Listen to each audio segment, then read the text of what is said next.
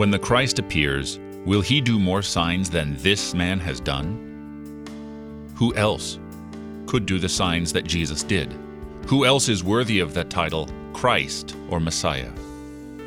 Only the anointed one of God, his very Son, Jesus, could do the signs that Jesus did. Only Jesus could prove himself to be the Messiah by his signs and wonders. It wasn't enough to simply see the sign, because those people who actually saw the signs still did not believe. Let alone for us to see the signs that happened 2,000 years ago. But these signs point us to what he says, what he teaches. The signs signal us to what he says about himself.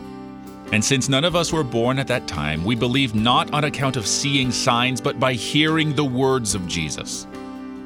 Moses and all the prophets agree about who the Messiah is. All the law and prophets testify about Jesus. He did the signs, performed the miracles, but he also taught the everlasting truth, truth which comes to us even today by the Scriptures. You're listening to Oratio, part of your morning drive for the soul here on Worldwide KFUO. Christ for you, anytime, anywhere.